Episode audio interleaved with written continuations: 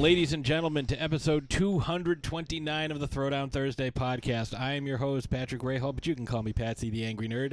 Uh, we are broadcasting here from the Pat Cave deep within Magenta Manor, and uh, I just want you to know that we are part of the Dorkening Network, and as such, we are brought to you by Deadly Grounds Coffee. Once you go deadly, you don't go back, I guess.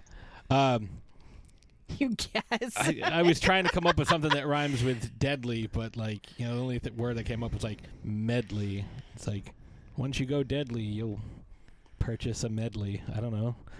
Just don't don't don't quit your day job. Yeah, yeah. Well, as you can tell, I am joined by my co-host on the show and my co-host in life. She is the Baroness of Bordeaux, the Countess of Chardonnay, Cabernet, Cabernet. yeah, she's the Charlemagne of Chardonnay. Oh, God. the mistress of Merlot, the real housewife of Transylvania, the queen of the monsters, the Michael Phelps of wine, and an honorary Lizzie. Ladies and gentlemen, it is Ashes Von Nightmare. Don't forget to wear your shoes, ladies, because there's glass everywhere. Oh yeah, glass ceiling shattered, and Love I'm it. Still seeing people trying to bring up like, yeah, well, you know, this is what happened when she was a DA, and this is what it's like. Yeah, you know what? You I know, don't care. politics, don't care. you know, politics aside, this is huge. yeah, This is it's it's herstory in the making. it is it is monumental, monumental. Like I have been ugly crying for ever ever since I heard Yep. the results. You know, it's it's big. It, it means something, and you can agree with her politics. You can disagree with her politics. The fact that she is the first female vice president of this country, the first black vice president of this country, the first Indian vice president of this country, First the first biracial. biracial. Like she's just checking off so many boxes, Yeah. and it's it's it's fantastic. It's going to give all of these little girls something to look up to. And as someone who was told as a young child that I couldn't be a president because that was a man's job, the fact that all of these little girls are going to have somebody to look up to, to see themselves, be like, hey, she is a woman, she looks like me, and she's in the White House. I can do that too. That's Exactly. huge. And uh, speaking of uh, breaking the glass ceiling, one of the most difficult things to uh, to do is getting into the uh, art and entertainment industry. And we have a very talented young lady on with us today. Um, she is the writer director uh, of the short film Junkie, which is absolutely phenomenal. Uh, ladies and gentlemen, uh, our guest Alyssa Botello. I hope I pronounced that right. Yes, you did. Okay, because I didn't ask prior. We talked for 15 minutes before the show started, and I didn't make sure to ask that I that I pronounced your name correctly. So that was that was a good use of my time. the last name can be tricky. Some people call it Bothello. I've heard Bohello. You know, it can go a lot of different ways, but Botello. Yeah. All right. So I'm glad I, I got that right. And um, we actually met you back in February, 14 years ago, um, in, in February 2020. And Yep. we got a chance to see your film for the first time, and we recently rewatched it, actually about an hour ago. Um, and we were very impressed with how well this film was made, and we're going to get more into that after. But I just want to impress upon people how good of a film this was. I had a really hard time with the fact that you are still in school, you are still in college, and this is your first film. Like it's so impressive, and like Patrick said, we'll talk you. about that a little a little later. Um, but I just and and upon rewatching it, I was still so imp- like I was even more impressed, you know, than the first time I had watched it. You know, just kind of looking at little details and you know picking up little things with some of the shots and the way certain things were were set up. I was just I was just completely blown away. It's like how is she still a student? But at the same time, it's so fantastic because you have a lot of pro- you have a very promising future ahead of you. Let me just say that. Mhm. Oh, thank you so much. That means so much to me. So we are going to ask you uh, our series of getting into character questions, and um, if folks are unfamiliar, if this is your first episode listening, uh, what we like to do whenever someone is a first time guest on the show, we ask them getting into character questions that may or may not have anything to do with. Uh, you know what our St- guest anything. happens to be on here for. um, although sometimes there, you know, there's a slight tangential uh, connection. My cat is being weird right now. She's gotten into hiding under a table next to the wine fridge, and then like kicking stuff. So, Oh no. well, I mean, it's, I'd rather have her do that than like keep continually jumping up on my chest and ripping my shirt. She put a hole in my Green Lantern shirt earlier today, so. Oh It's a no. Oh, small, small sp- sacrifice. I my- I almost mean, said sacrifice. My my sacrifice to the cat gods. my Green Lantern shirt that I spent three dollars and forty eight cents on. Like, gonna get another one. Just gonna Yeah. get another one. so the first question I have, because we talked a little bit about uh, special effects off the air, um, who would be either films or uh, practical practical effects artists? Who would be on your practical effects Mount Rushmore? Oh wow, that's a good question.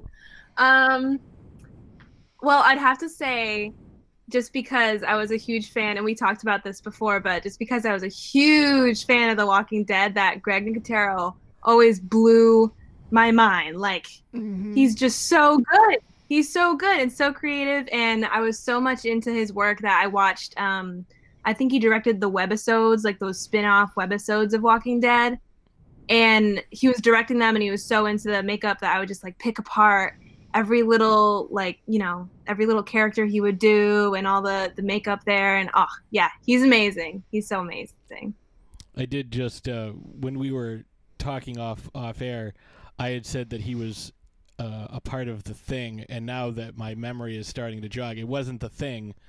It was another movie I watched uh, earlier, and it was uh, Dawn of the Dead.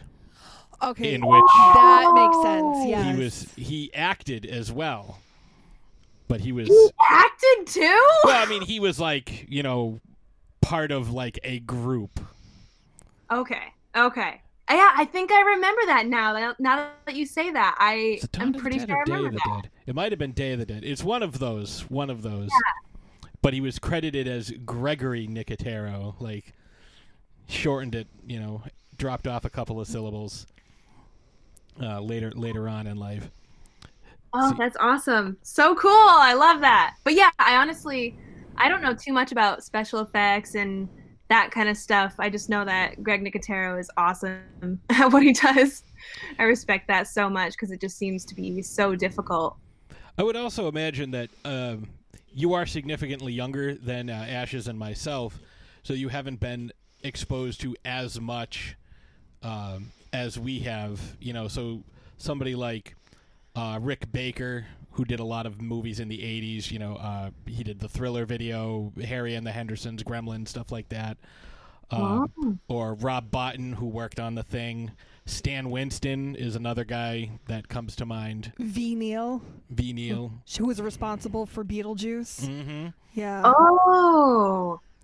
Um, so basically, anybody that was on uh, what was that that FX that special effects makeup show that oh, they did? Face Off. Face Off. Face Off on Sci-Fi. That's a fantastic show. 'Cause there was, there was somebody Yeah. else. Who was the other one that was on there? The other gentleman. Oh my God, Glenn Hetrick. Yes, yes, yeah. The guy he looked like uh, like crazy Dave Navarro. Yeah, he kind of looked like if like uh like Nikki Sixx and Dave Navarro had a had a love child Yes. Who was into special effects gore makeup. Yeah. But but yeah, so uh, yeah. So I, I definitely recommend checking out because um, Rob Bottin had one of the greatest uh, werewolf transformations in The Howling, but it always gets overlooked because of American Werewolf, which again was Rick Baker, which is how. Because John Landis directed the Thriller video and he directed American Werewolf, Mm-hmm. and Michael Jackson was like, "Hey, this is kind of what what I'm going for for Thriller." So, Ashes, what is your question? So I would like to know what was one of your favorite cartoons growing up? Oh, okay. I know immediately as soon as you asked that. Avatar: The Last Airbender. Okay. Oh, so good, so good. I mean, like when I was really young, I would have said SpongeBob. You know, most most. When you were- I was watching SpongeBob in college. oh my gosh. We're still working our way through the series. oh my gosh. SpongeBob's amazing. I feel like that SpongeBob is the reason why my generation's sense of humor is the way that it is. Oh, I, I absolutely agree with that. Um, I think SpongeBob came out when I was he came out when I was in high school, and it gained intense popularity when I was in college. So I had the SpongeBob bedspread. I had like SpongeBob like You string lights. I. I do still Your have a bunch of SpongeBob stuff, but like my my room was all SpongeBob. I had a fish tank that was bikini bottom. That's so with a little cool. betta in it. Yeah, I was the I was the SpongeBob girl, but I agree with you on on that. Uh, the sense of humor that is laced in those episodes of SpongeBob. There's like the cute bubbly humor that's on top, and then as you really delve into some of these episodes, there's the really like The dark darker kind of off-putting humor and then there's the really uh, potentially inappropriate crude humor that you would have to know what they're talking about in order to pick up on it I mean, that's that's But, uh, generally. let me uh, that's that's a lot of of I was gonna say that's Disney. That's yeah yeah. The, yeah. The, the little things that they put in to keep the parents entertained while the kids watch so it's yeah, kind of like exactly. you know we we watched the Animaniacs when we were kids, and you know they had that one thing where it was like, oh, we're gonna have to dust for prints, and then Dot comes out carrying prints. And they're like, no, no, no, fingerprints. And she's like, "Ah, I don't think so. so it's like, yeah, no, let's. and Avatar I never got into. I do actually. I think I have the first season that someone had gifted me as like a you should probably watch this at some point. So why would somebody okay, so so pitch it to me. Why should I watch Avatar The Last Airbender? Okay, you absolutely need need to watch Avatar: The Last Airbender because every single aspect of the show is just a complete work of art. It's together, it's just it's a complete masterpiece. The writing is some of the best writing you will ever ever um, see like on TV or movies and it's just it's crazy that it's a kids show because I swear it's like for people of all ages. It's just it's so amazing and it starts off in the in the first part of the show in like the first like five or ten episodes it's very kid like and you're like okay this is kind of a kids show but then as it goes on things get more serious and it's just oh it's so good it's so good every episode is just so well planned and executed and it's it's one of those that it's so rewatchable that if you finish the whole thing and you ro- watch it through again, you're gonna catch things that you never saw before, and it's just oh, it's so beautiful, it's amazing. That's Alright. one that I hadn't checked Yeah. out, but Uh, I'll Yeah, have to, all I know I'll have is to that- give it a watch. M Night Shyamalan just Oh. ruined it. We don't speak of that. no, no. So you are uh, a filmmaker, uh, you're a writer, a director.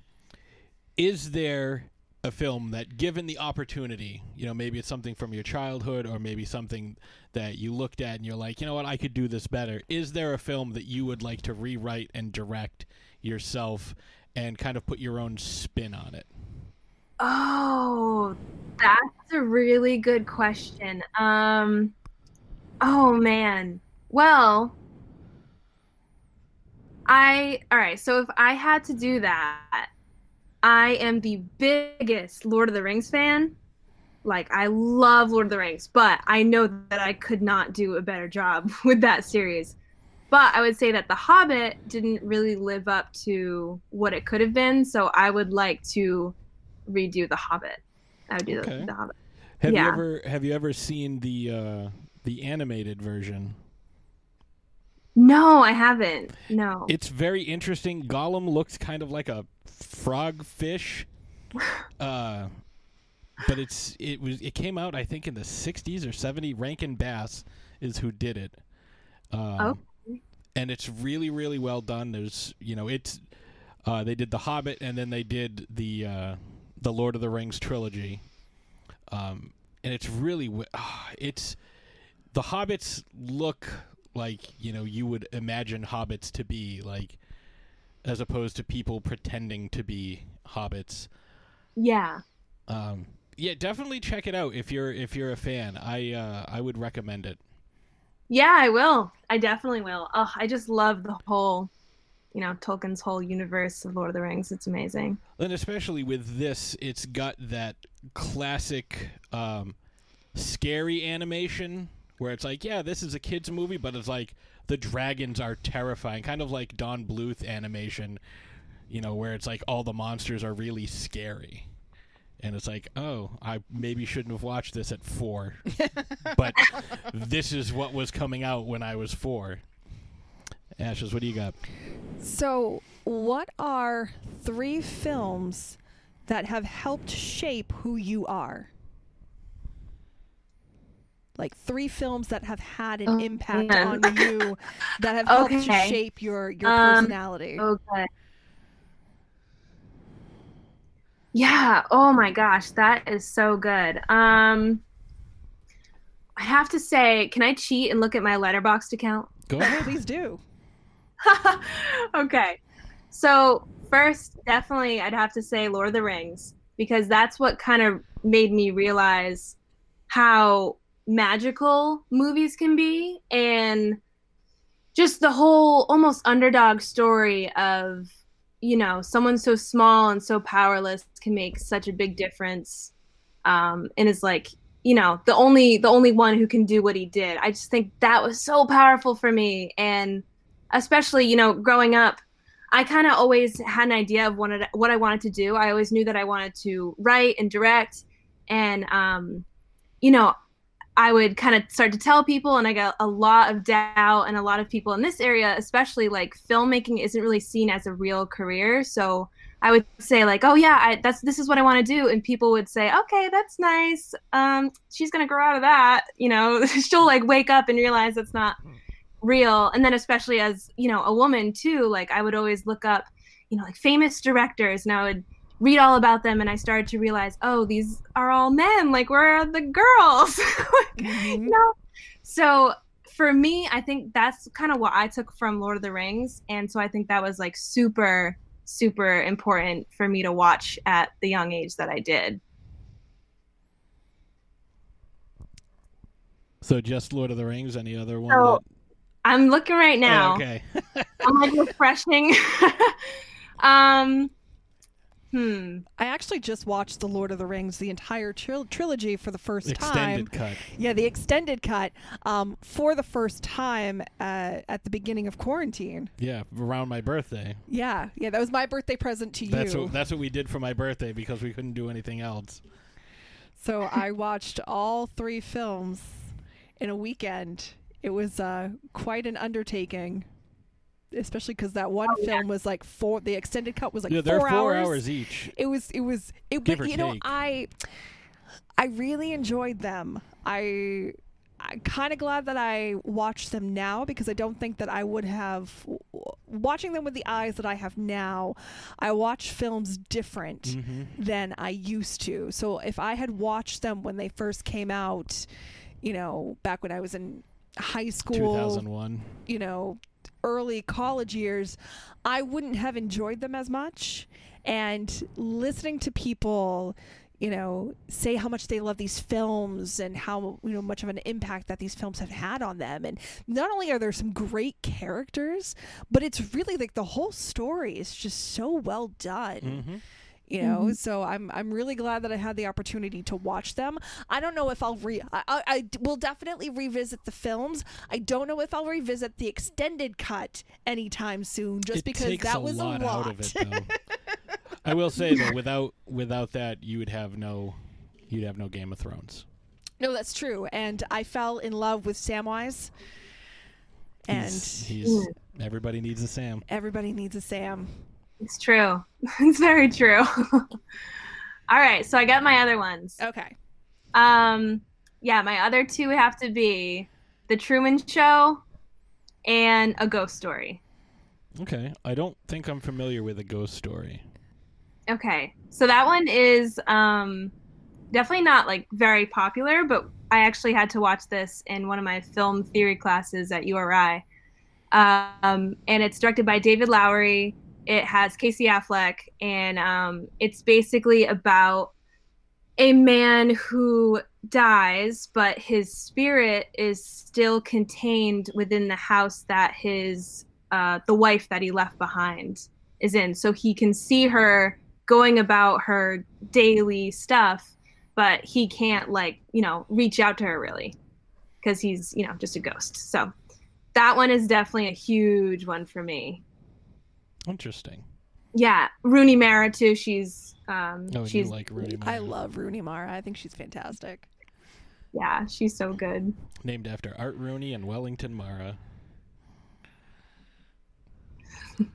Everybody's looking at me like I don't know who that is. No, I know. oh, I the uh, owner of the Giants. Steelers and Giants. Yes. Yes. Has a degree in psychology.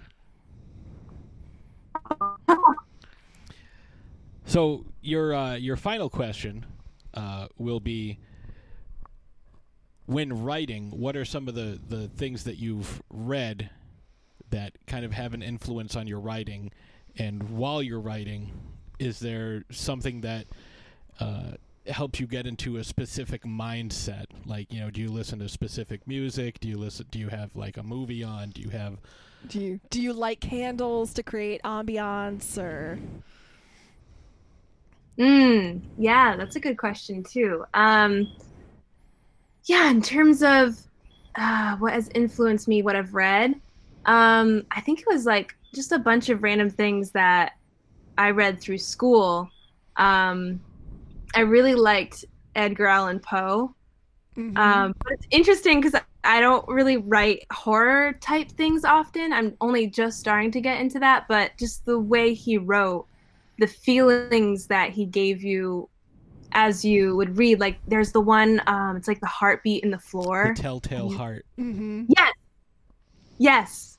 Yeah, just the i i love how you can just read something. It's just words. You're reading it, but then you can literally just feel the tension like you're the person that's like describing what's happening. I love that so much.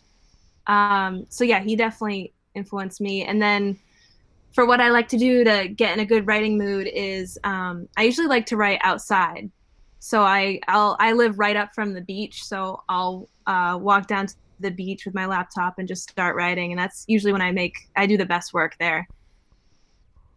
Interesting. I mean, it's you know, it's just always interesting hearing, you know, people's different uh, ways of writing. I think the most, for me, the most productive I ever was, is I was up for forty six straight hours and I watched the first two seasons of Lost and put out two hundred and fifty pages of a manuscript. What? I would just watch over it, like, like every episode. Just every, just switch the DVD, and then just move on to the next thing. Like, That's incredible. Not recommended. no, and no, like it wasn't like I, you know I didn't have any illicit substances. It was Mountain Dew. Like that was it. But just like, Mountain Dew. I just I got Mountain Dew and J.J. Abrams. yeah. J.J. Abrams, a hell of a drug. But I just I just got in the zone and like before I knew it, I was like, I don't have any. I finished two seasons. What day is it? Like, oh, it's Tuesday. Like, how is it Tuesday? I started on oh my- Sunday. Yeah, That is insane. That's a real fun fact. Like if you go to a party, you should lead with that. Yeah, but no one would believe. Well, I mean, if I were to say I did that now, no one would believe it. It's like, oh, I, this was 2006, so this is 14 years ago. I was in my mid 20s, so yeah, that's believable. I had a lot more energy then. I wasn't uh, nearly as tired all the time. But uh, Alyssa, you have uh, you have done well in the uh, getting into character questions. This has been a, a fun start to the show. So what we're going to do is we're going to take a quick break, and uh, when we come back, we are going to discuss all things junkie, and uh, learn more about your inspiration and how you came to create this film. So we'll be right back. Deadly Grounds Coffee knows how important your coffee is to you. Every batch is roasted to perfection with a unique special method that brings out the richest, deepest, smoothest flavor you'll ever find. We're coffee freaks too, and deadly serious about our brew. Just one sip and you'll know why we say, once you go deadly, you don't go back. It's truly coffee to die for. So when you're ready to get a little deadly, get online and order yours at getdeadly.com. It's coffee so good, it's scary.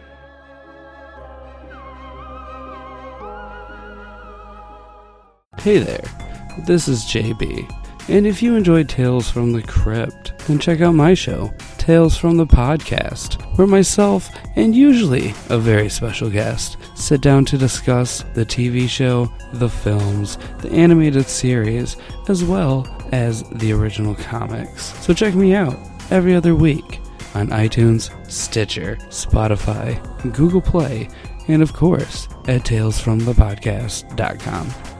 Thanks for listening, kiddies. You're all a scream.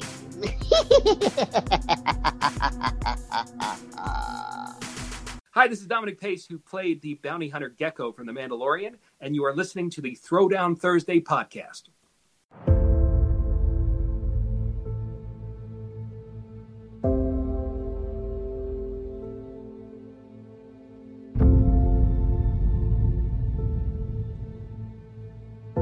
It's just tough to quit using.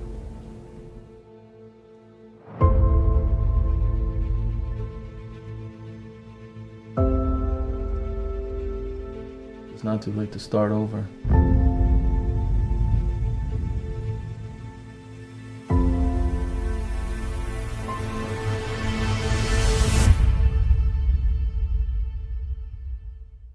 And we are back, and Ashes has given me a look because that's what she does.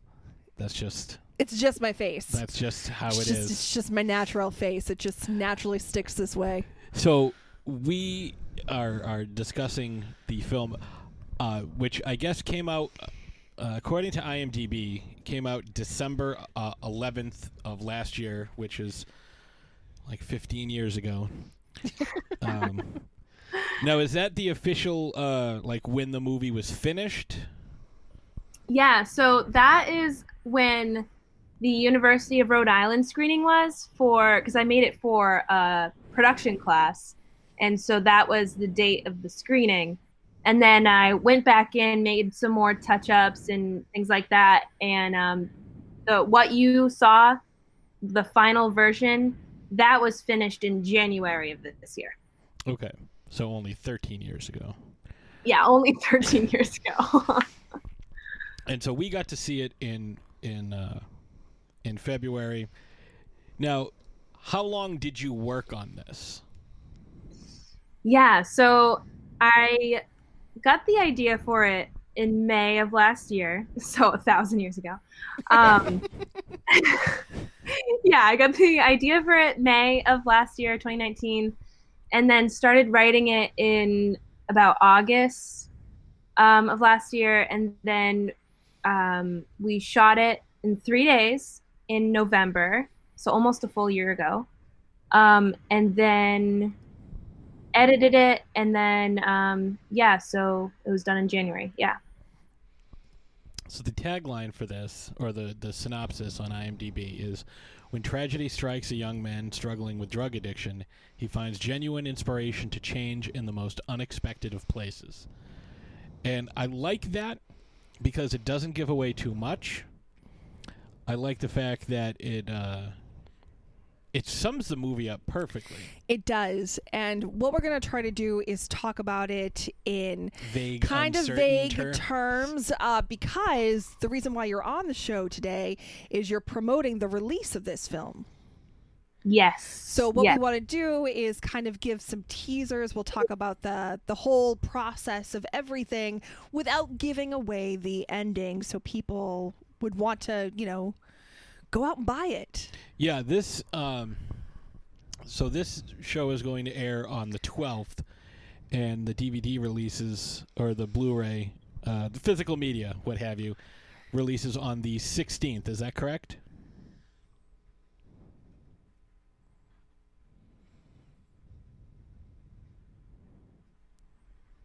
Oh, you cut out for a second. Okay. The so like I, I think said, you're back. all right. This is going to air on the 12th, and the the uh, physical media will drop on the 16th, right?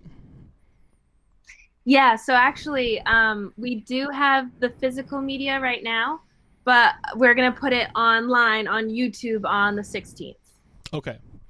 So people are going to be able to watch it and, and see it. I, I do recommend getting the physical media, uh, especially with the way things have been going the last uh, couple of years, especially with like your Disney films and whatnot. It's always nice to have the physical media, anyways. You know, like we saw this during uh, October. Everyone like, oh, Halloween's not streaming on Netflix. It's like, oh, good thing I have like twelve different copies of it. You know. Exactly. Yeah, it's nice to have that physical copy. Yeah. And that's probably a question we should have asked. Like, do you uh, do you tend to prefer the physical copies over the uh, digital media, or do you like to do a bit of both? I like to do a bit of both. If I really like the movie, I love to have the physical copy because it's almost it's a nice decoration in a way. Like, hey, look, I have this is how much I love this. I have it physically right there. Yeah, no, that, that makes sense. Like there, are And then cou- if you really love something, you get the anniversary edition, you get the special edition, Yep, you I get all of these other the- editions. just got the the 45th anniversary edition of Jaws, and I will have the 50th edition in five years, and you know that's just the way that. Like I have a I have three movies on VHS, Blu-ray, and DVD.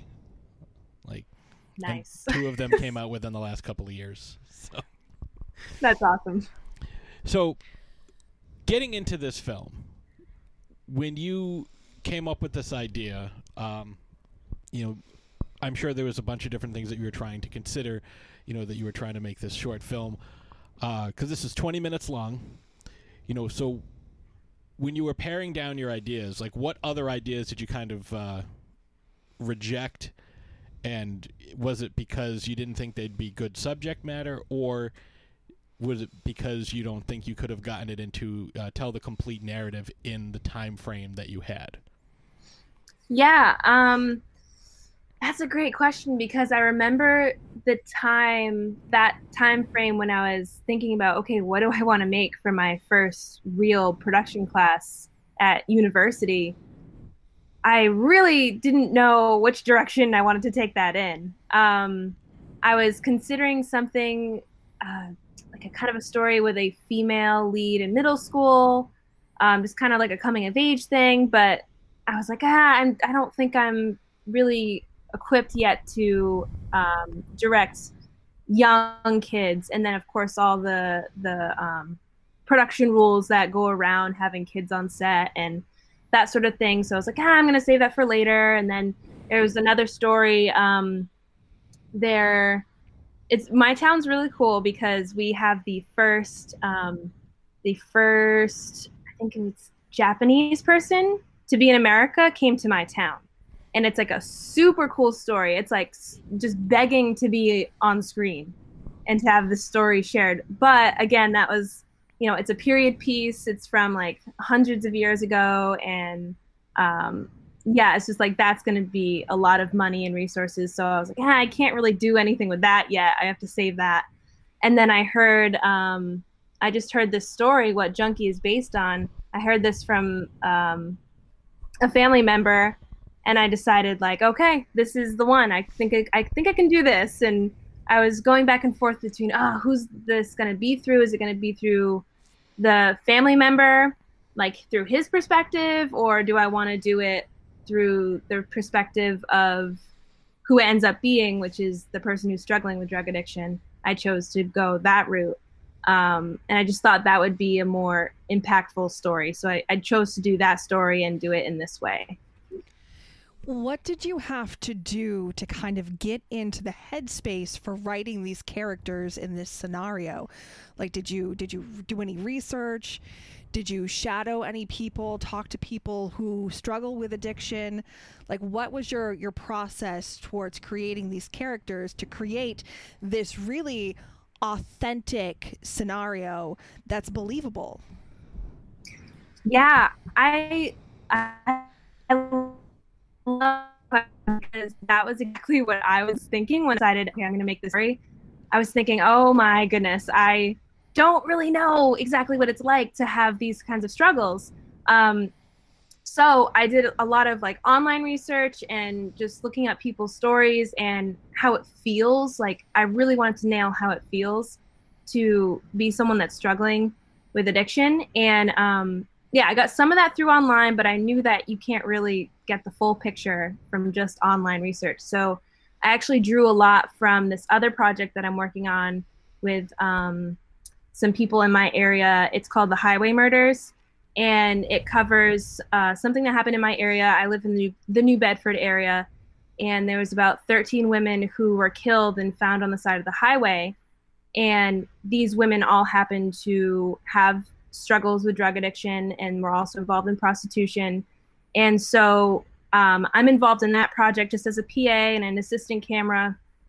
And we've interviewed a lot of people who were friends with those women and just in that community. I mean, it's not a huge community. New Bedford's a small city.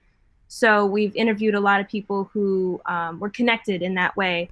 And just talking to those people firsthand about that kind of scene and how it feels to have this this struggle with drug addiction and just be tied back into this community even if you want to get out um, you know it's just that pull and that's I, I drew a lot from talking to those people from that project um, for you know this this type of thing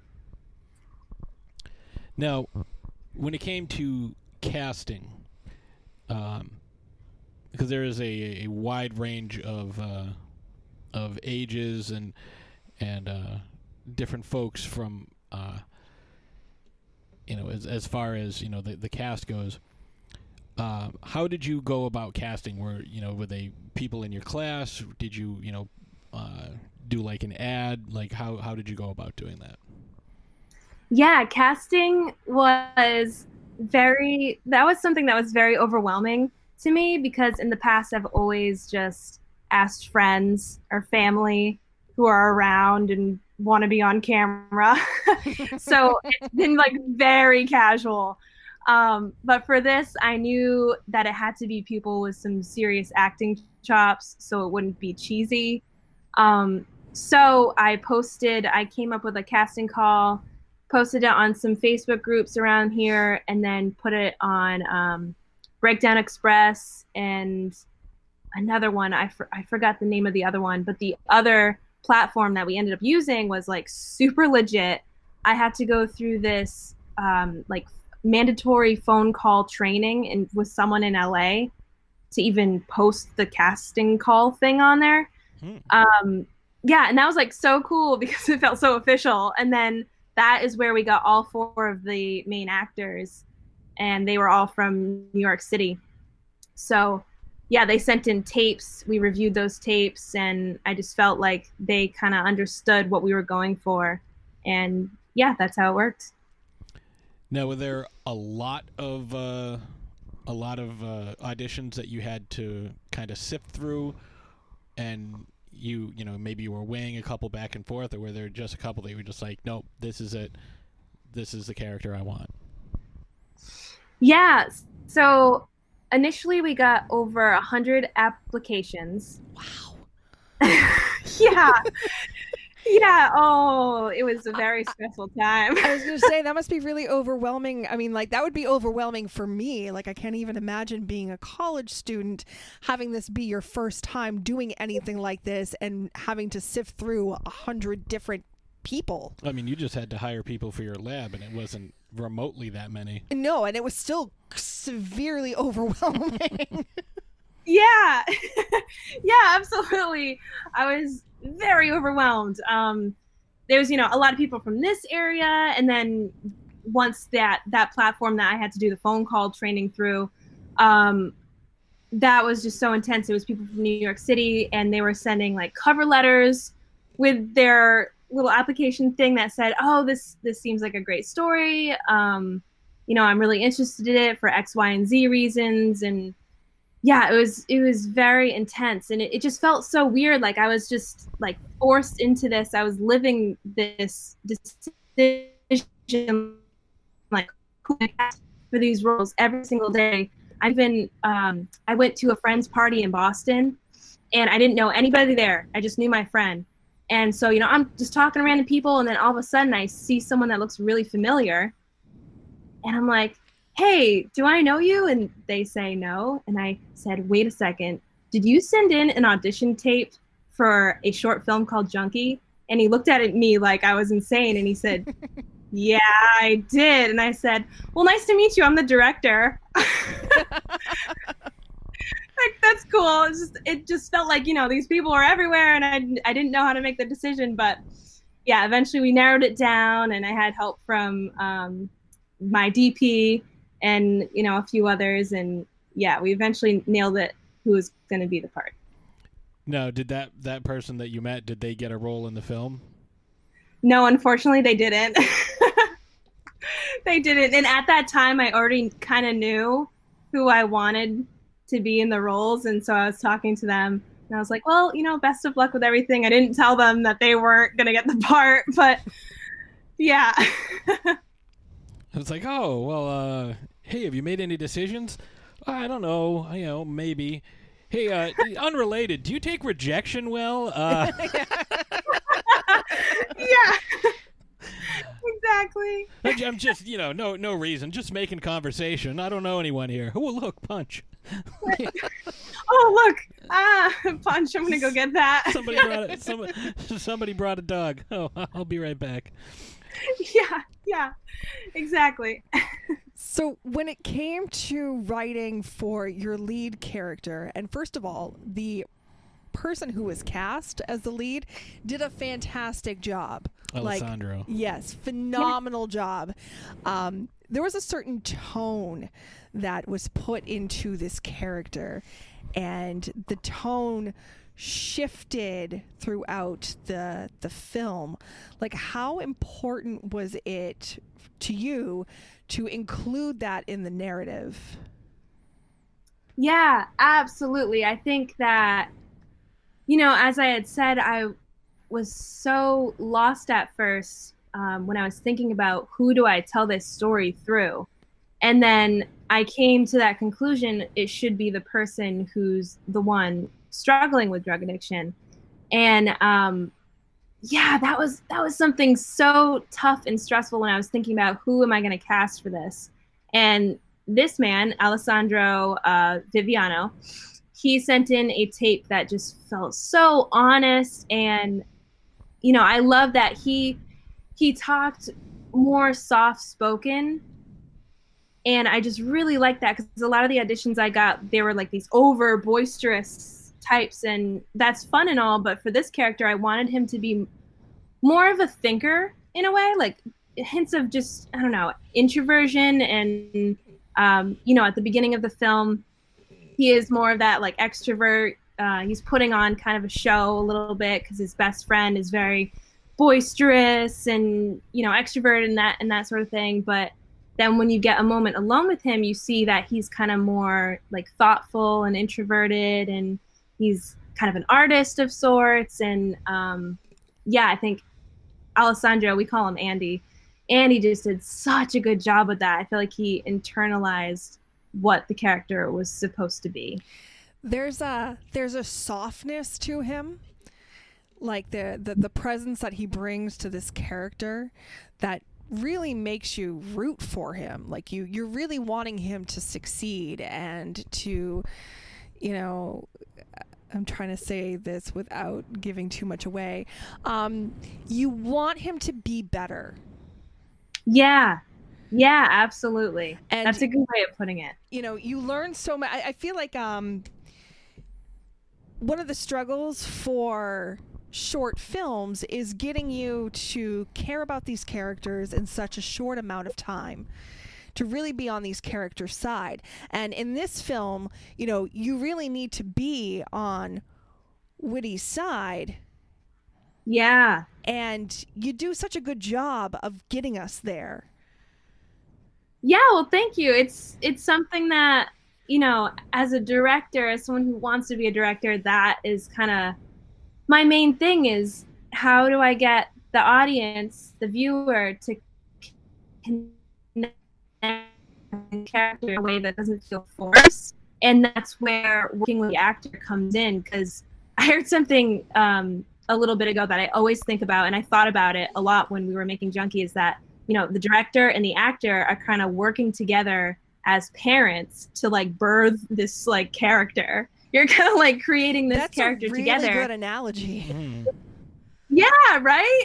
you're just kind of like you're kind of acting as parents and you're like, "Okay, how do we make this child that's going to be the character on screen?" Um and and yeah, I just I love that softness that he brought and uh, just felt so genuine and I really wanted the, you know, the viewer to root for him. Maybe I kind of wanted you to you yourself to go through this process where maybe in the beginning you're you're like rolling your eyes, but then at the end you really feel connected to him. And But- that's exactly what happens. Like in the beginning, you're just like, oh, I know this kid, you know, like typical. I went to Um, high school with him. Yeah, yeah. Um, you know, and and you find out shortly that some people are just kind of they just kind of fall into certain situations unintentionally. Yeah. And that's kind of what happens with our lead. He just kind of seems to fall into this situation.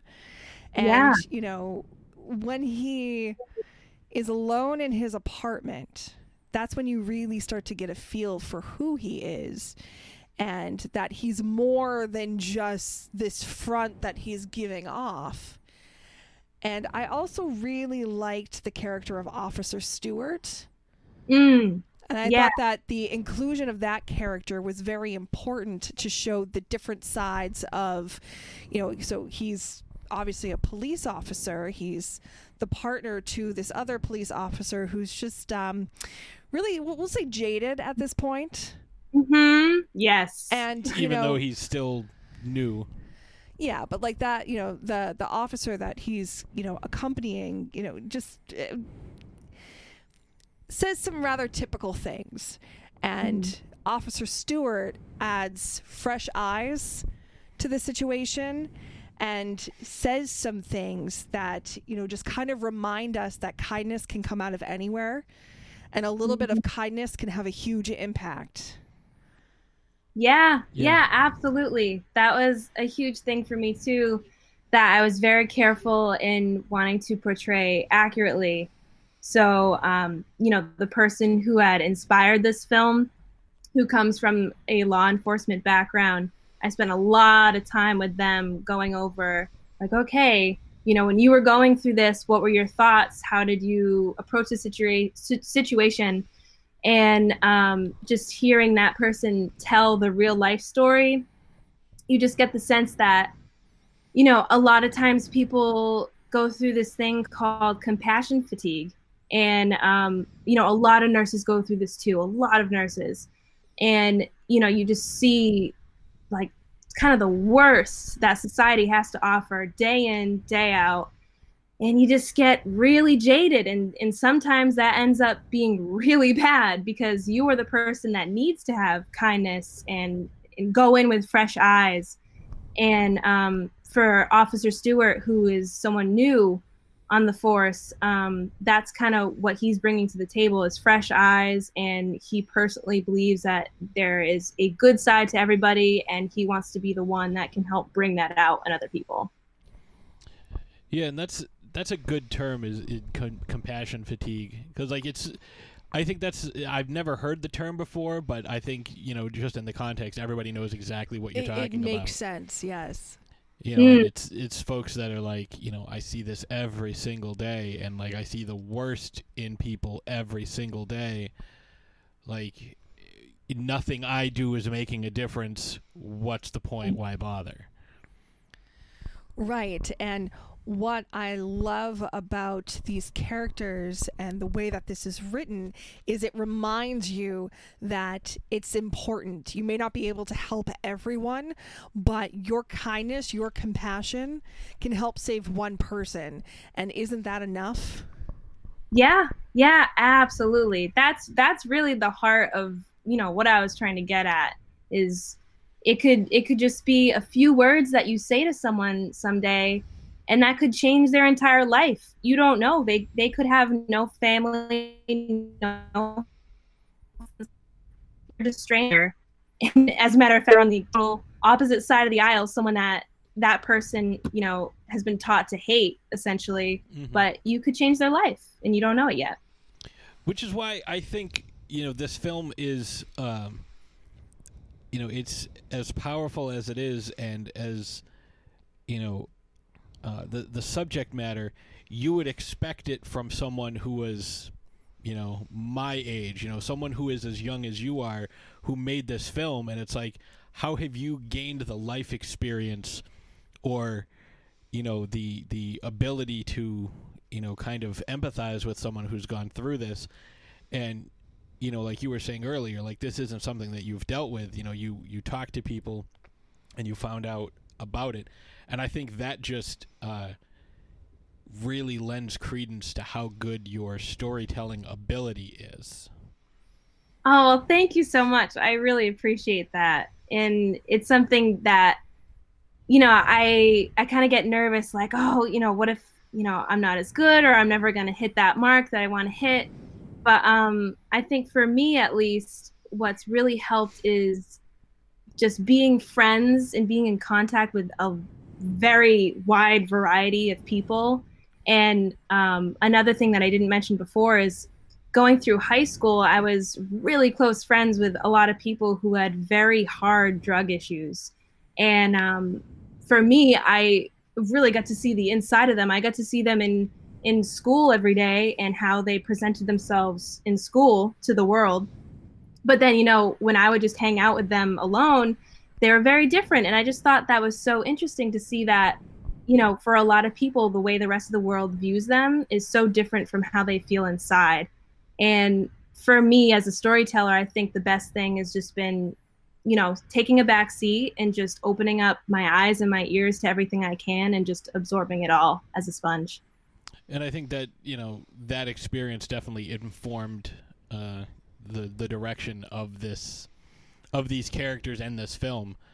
Um yeah because i i really you know having family members who have had uh different issues with substances you know and it's like you see it, it's like well i'm gonna i'm gonna get my life back on track and i'm gonna do this. And it's like sometimes no matter what happens you know it's like oh uh, you know they got married they're gonna be fine. Oh they had a kid they're gonna be fine.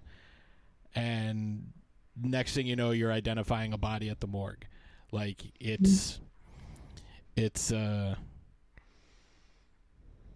it's tough to kind of capture that but i think with this the way you did this um it seems more genuine Hmm. Yeah, that that um, is a very harsh reality that I didn't want to ignore either when making this. You know, I didn't want it to be something that was overly cheesy and overly hopeful and just totally not aligning with what is real life. But I also did want to show that, you know, hope is never something that you should give up ever. I agree. I mean, it definitely feels like there are three points of view in this film, especially with the way it ends, uh, which I I thought was a very nice touch and done really really well. So it's almost like each each segment is you know or each act is like almost a different character. Like I'm again, I'm trying to be as vague as possible. Um, Yeah. Well, yeah, like I said earlier, like the writing the tone of the character, mm-hmm. the tone shifts from the first act to the second act to the third act.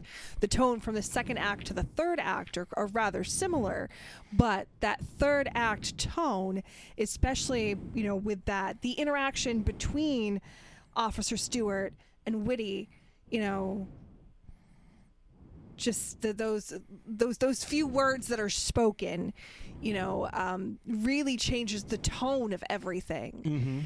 And it just i think just kind of emphasizes the fact that even the smallest actions can have the biggest ripples. Yeah, I was gonna say it's almost like a butterfly effect where you see this affecting this, affecting this, affecting this, and like you see how it, you know, just kind of, uh, you know, like the the, the classic a butterfly flaps its arms, uh, flaps its arms, flaps its wings in Yeah. New York. You get tidal wave in Japan. Like it's that build up of every each each and every action that builds up upon the last one that preceded it. But I think what uh, makes these characters so fantastic is the believability of these characters and the empathy that you brought to writing these characters and not only writing them but directing these characters as well you know writing and directing really go hand in hand and when you are both the writer and the director it kind of gives you a leg up a little bit because you know the vision that you're trying to portray Yeah, yeah, absolutely. Um, oh, I just I love writing and directing because you know it feels like you were with the characters from the start, from their birth, and then you can really see see them through to the end. And something that something that I uh, heard recently that really stuck with me, and I think with hindsight, I can say I was really trying to do with Junkie as well, is that um, when you're writing characters that are so different from yourself, and especially ones that are going to be labeled um, like the villains or the anti-heroes or whatever they may be, you need to, in writing and directing, be prepared to make their case to God when they die why they should get into heaven. That was a And I thought that was interesting way of really looking at it. cool. Hmm. Yeah. Yeah, because every every character has their motives and their reasons for being the way that they are and doing the things that they do, and you need to not judge them. Essentially, you need to kind of write with their voice and make their case, basically. Did you know going into this project that you would be both the writer and the director? And if so, did you write certain things to kind of pander to this directorial vision that you were having? Yeah, yeah. When I was writing, I did know that I was going to direct too. And um yeah, I really I was really thinking about okay, how am I going to frame this and, you know, what do I want the audience to think? Like how am I going to um work with the actors to bring this to life? So when I was writing, I was also thinking about directing. But it's it's funny you say that because you know, this is my first directing experience was Junkie, and now it's almost been a year later. I just look back at what I did and I was like, oh, I would do this differently and this differently. And why did I write it this way? Why didn't I do that? and it's like, yeah, I definitely was kind of just, you know, winging it. I didn't, I don't really know much about what directing was and what it's supposed to be. So I've learned a lot since then and I'm excited to go forward and um, use what I've learned to be a better director. And that's really the goal ultimately is to, you know, like I, you know, I look back at, you know, uh, I just repurposed a story for an anthology and it's like, oh my God, this is such garbage. You know, like I wrote this 13 years ago and I'm like, oh, this is absolutely terrible. Like, how could I have thought this was good? And that just tells you that once you get to a certain point, like you're saying, like, It's a symbol Oh. of growth. yeah, I would have done this. Oh, why didn't I? It's like, well, if you didn't know about a specific technique or a lighting choice or, you know, whatever it happens to be. But I also look at it as, you know, this was really good for a first effort. Um, I mean, this is superb. Like, it's phenomenal for a first effort. I, I still can't wrap my head around the fact that this is your first film. like, it feels like something you. that a seasoned veteran would put out, you know, with the subject matter and the way that the, the, the characters are presented and just the, the, the story itself. You know, it, it feels like something that somebody who has lived a little more life and you know have been have been doing this for a while would would put out. So it's it's fantastic. Like i said watching it for the first time back in february you know i was impressed. And then rewatching it you know i'm even more impressed because i'm picking up all uh, on some of these little nuances that i didn't pick up on uh during the, the first time watch. And i'm even more impressed Yeah, and definitely looking forward to see what you come up with next. Yeah, you have a bright future in the film Mhm. industry. Yeah, I, I, Oh, thank you so much. That's so kind. I absolutely agree. And you are you are graduating in May Yes. from yes. the University of Rhode Island. University of Rhode Island. Yes. So, I mean, do you have any other projects of yours that you are currently working on or plan to work on before graduation?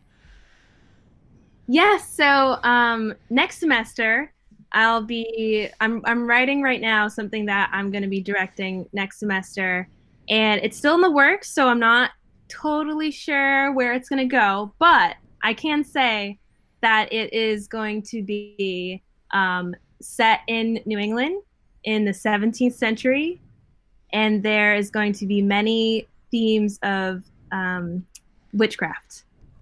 Oh, fantastic. I'm very excited for this one. Uh, yeah, that, it sounds like something you should be excited about. Because that's the thing, like with people outside of New England who try to write stories about, you know, witchcraft and, and whatnot, they tend to uh, not fantasize it, but There, there's some. Um, they, they tend to stretch. Yeah, they tend to stretch the truth a little bit. But Massachusetts, I mean, obviously, as you know, has a very rich history as far as all of that is concerned, and uh, that's exciting. I mean, I, I, that's some fantastic subject matter. Yeah, looking forward absolutely. I'm so excited. I actually, so my DP, he's also my boyfriend. Um, but we went up to Salem a couple weeks ago and we just kind of absorbed it all, took a lot of notes, tried to put our brains back in the day and uh, in that time period. And oh, I'm just, I'm so excited to tell that story. Well, I mean, if you're if you're looking for any, uh, uh, if you want to talk to any witches or anything, let me know, because I am one. I know some. So yeah, we, we definitely it's not a uh, it's not exactly a, a secretive group anymore. yeah, no, no, and that's actually actually uh, modern witches. Um, it's not something that we take lightly. Either Mhm. you know the fact that we can kind of be out and open with our witchcraft, you know, kind of wearing it on our shirts, literally, you know, says like you know practice safe hex or something like that you know um, yeah it's, it's something that we definitely don't take lightly and tend to honor our our ancestors you know That with is so cool. I we love do. it. um, so yeah i'm really excited for that Yeah, and we will definitely, uh, you know, we'll have you back stay, on. yeah to- stay to- please stay in touch so we can we can talk about it. So, Ashes, have you got any uh, final questions? not a final question just kind of like a final thing. Um you know just good luck with everything. Like i said you have a lot of uh, a lot of promise. You have a very bright future ahead of you as far as the film and entertainment industry is concerned. And don't allow yourself to get discouraged you know and just keep keep fighting. Keep fighting the good fight and keep writing because you know what we've seen so far is really good. And I, I, I'm not saying that just because you're the guest on our show and we're trying to schmooze up to you. Like, no, this is your your writing is really, really good, and the way that you, uh, especially wrote these characters to make us really care about this character Mhm. and I should say these characters because there's a couple of them that you really you know you really feel for It's the two the two main the you know so um fantastic job I can't wait to see what you do next yeah. Thank you. I think you're just going to get better. Uh, like I said, if this is what you did for your your first, uh, the encore presentation is just going to be that much better, and I'm I'm really looking forward to it. And I can tell that you're not just you know. Like by the way you've been talking about it, you're not just like, oh well, everybody said I did a good job, so I don't need to change anything in the future, and I can just keep doing what I've been doing, um, which we've seen people do in the past, and it doesn't work out well for them. So Mm. the fact that you're you know yearning to get better and you're just going to um, you know is really is really awesome and again you know it's an inspiring thing for you know young girls that are like oh I, this is what i want to do you know and people keep telling me i can't you know and you're proof that absolutely they can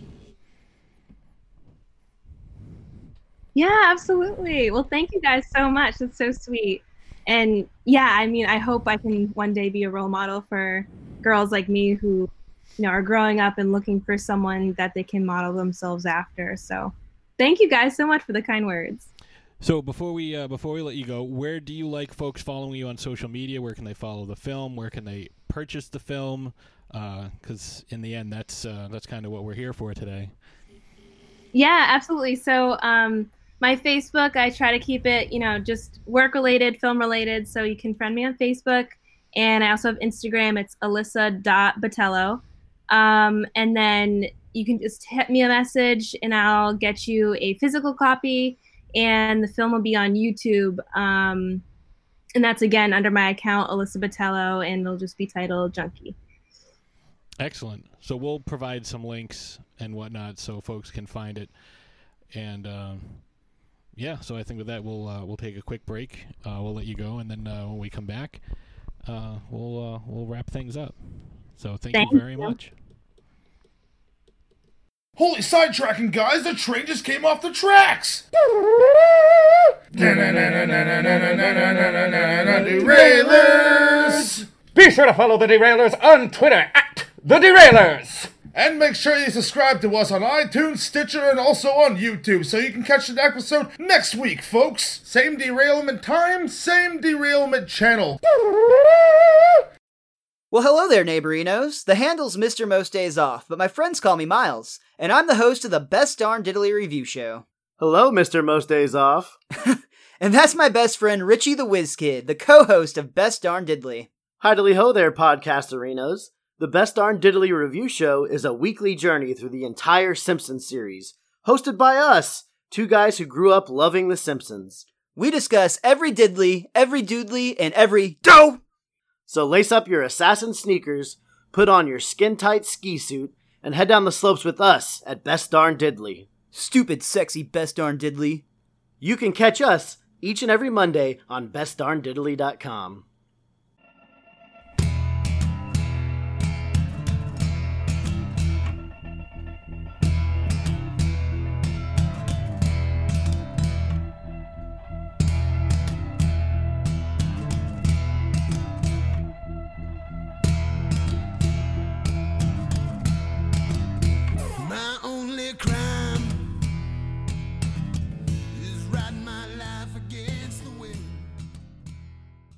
And we are back. Uh, that was a really good interview. I, I think that uh, Alyssa, as we said, has a very bright future ahead of her.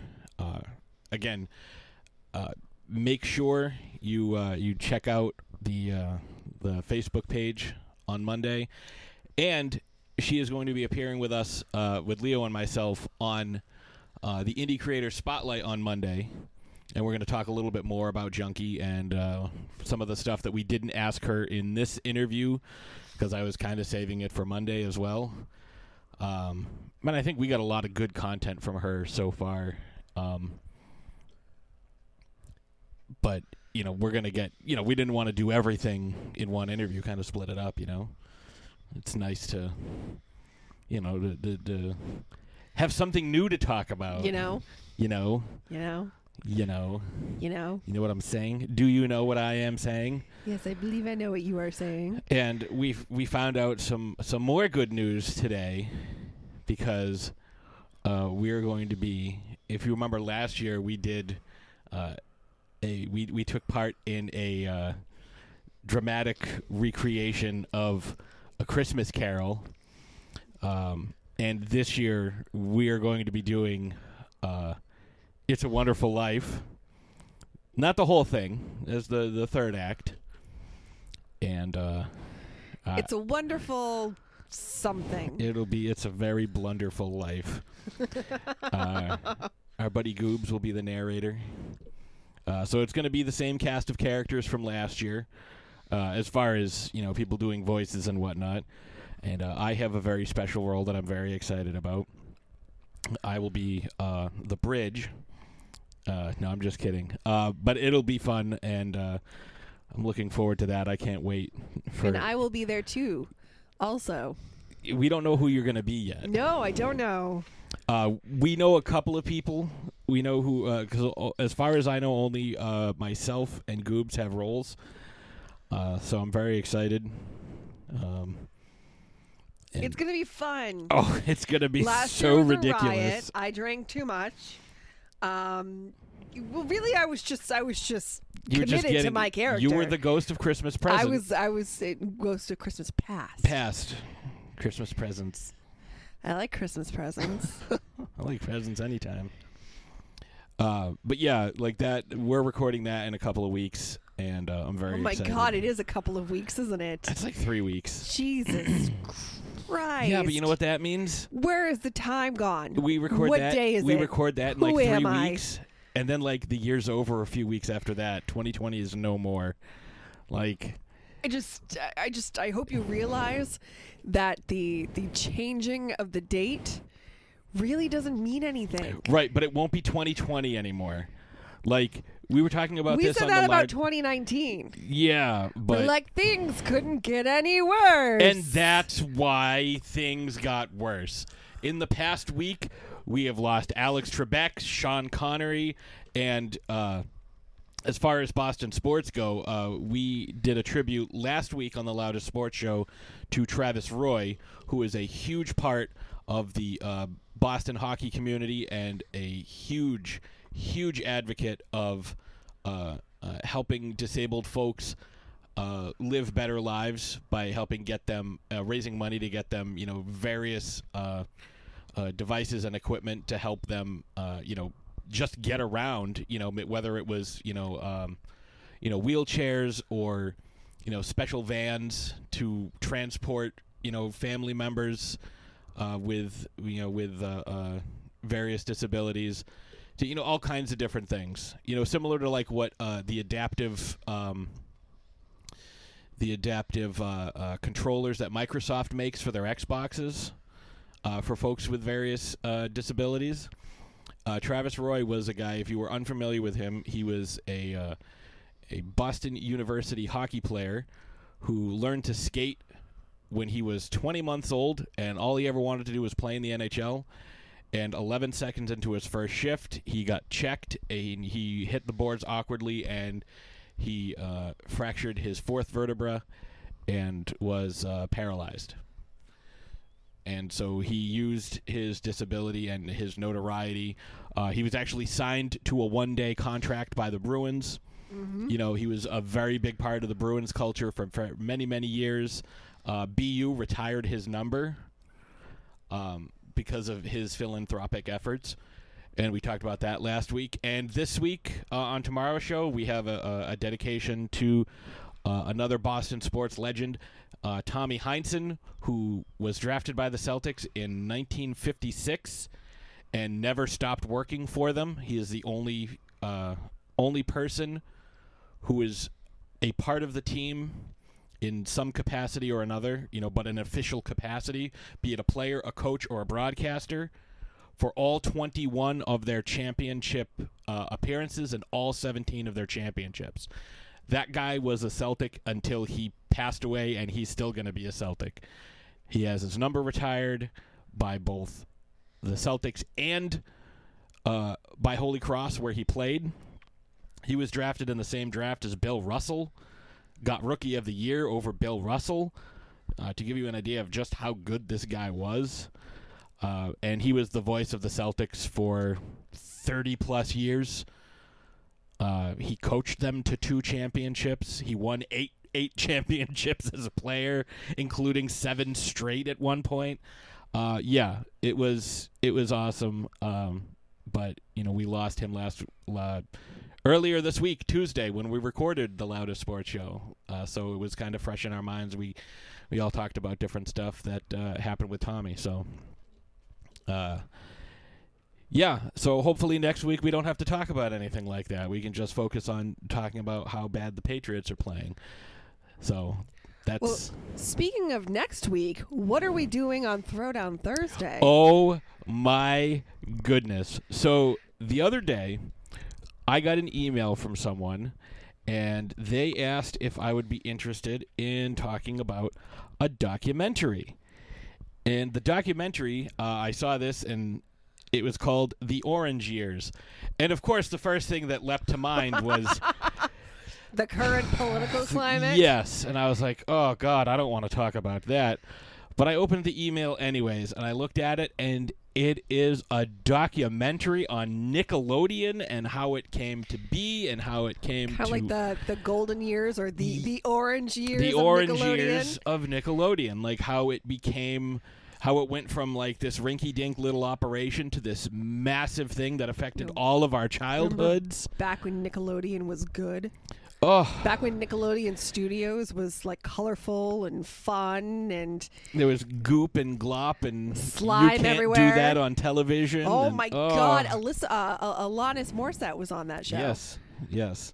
Not Alyssa Milano. No, not Alyssa. Not Rob Lowe and, and, and Ray Liotta. You know what? I'm trying here, okay? Um, but yes, um, we're going to be talking about that next week, and I'm super excited because uh, we're going to be talking about we're going to be talking with the directors. Um, yeah, that's going to be that's going to be a great episode. I'm really looking forward to it. It'll be great to not only get some insight but kind of relive some of that that you know the time that maybe we've you know maybe some shows that we have forgotten about or you know some characters that we haven't thought of Mhm. in So- decades at this point So we're saving. Uh, normally we'd have a battle this week, but we're saving it for next week because we want to do it all Nickelodeon themed.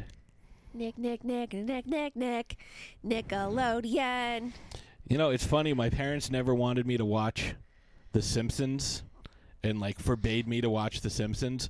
But if they had ever seen like ten seconds of Ren and Stimpy, I'd probably never You get to idiot. probably never get to watch TV ever again at that point. It's log, it's big, it's heavy, it's wood. Slog, it's log, it's better than bad, it's good. Log. powdered powdered toast from man Blammo, powdered toast man who flew backwards. Oh yeah, powdered toast man Rocko's Modern Life. muddy mud skipper Doug. That's so much. Happy, happy, joy, joy, happy, happy, joy. Oh, that's joy. definitely gonna be a happy, song happy, that joy, we play. Joy, happy, happy, joy, joy. Happy, happy, joy, joy, happy, happy, joy, joy. Happy, happy, joy, joy, joy. Do-do-do-do-do. All right, so yeah, that's what we're doing next week. We're gonna I'm be talking- excited. This is going to be a great yeah, episode. Nickelodeon's going to be uh, a great thing to cover. I don't. We've really not discussed much about Nickelodeon other than when we had uh, Mike Price and he d- talked about being the writer for Ah Real Monsters. Ah, Real Monsters, another really great show. Yeah, uh, I was actually just talking to uh, our friend Crystal Carnage about that the other day. But uh, yeah, that's what we're going to be doing next week. We're very very excited. Um, we hope you're excited too. Yeah, because I'm sure in. you folks listening are familiar with something Nickelodeon. I have some really weird random memories of Nickelodeon, and I- I'm going to save it for next well. week's Yeah. episode. Like Probably some a good really idea. random songs that I remember. Mm-hmm. Brace yourself, kids. Oh, There's gonna be singing. Winter is coming. But uh, with that being said, We, we will, will see you next Thursday. Thursday.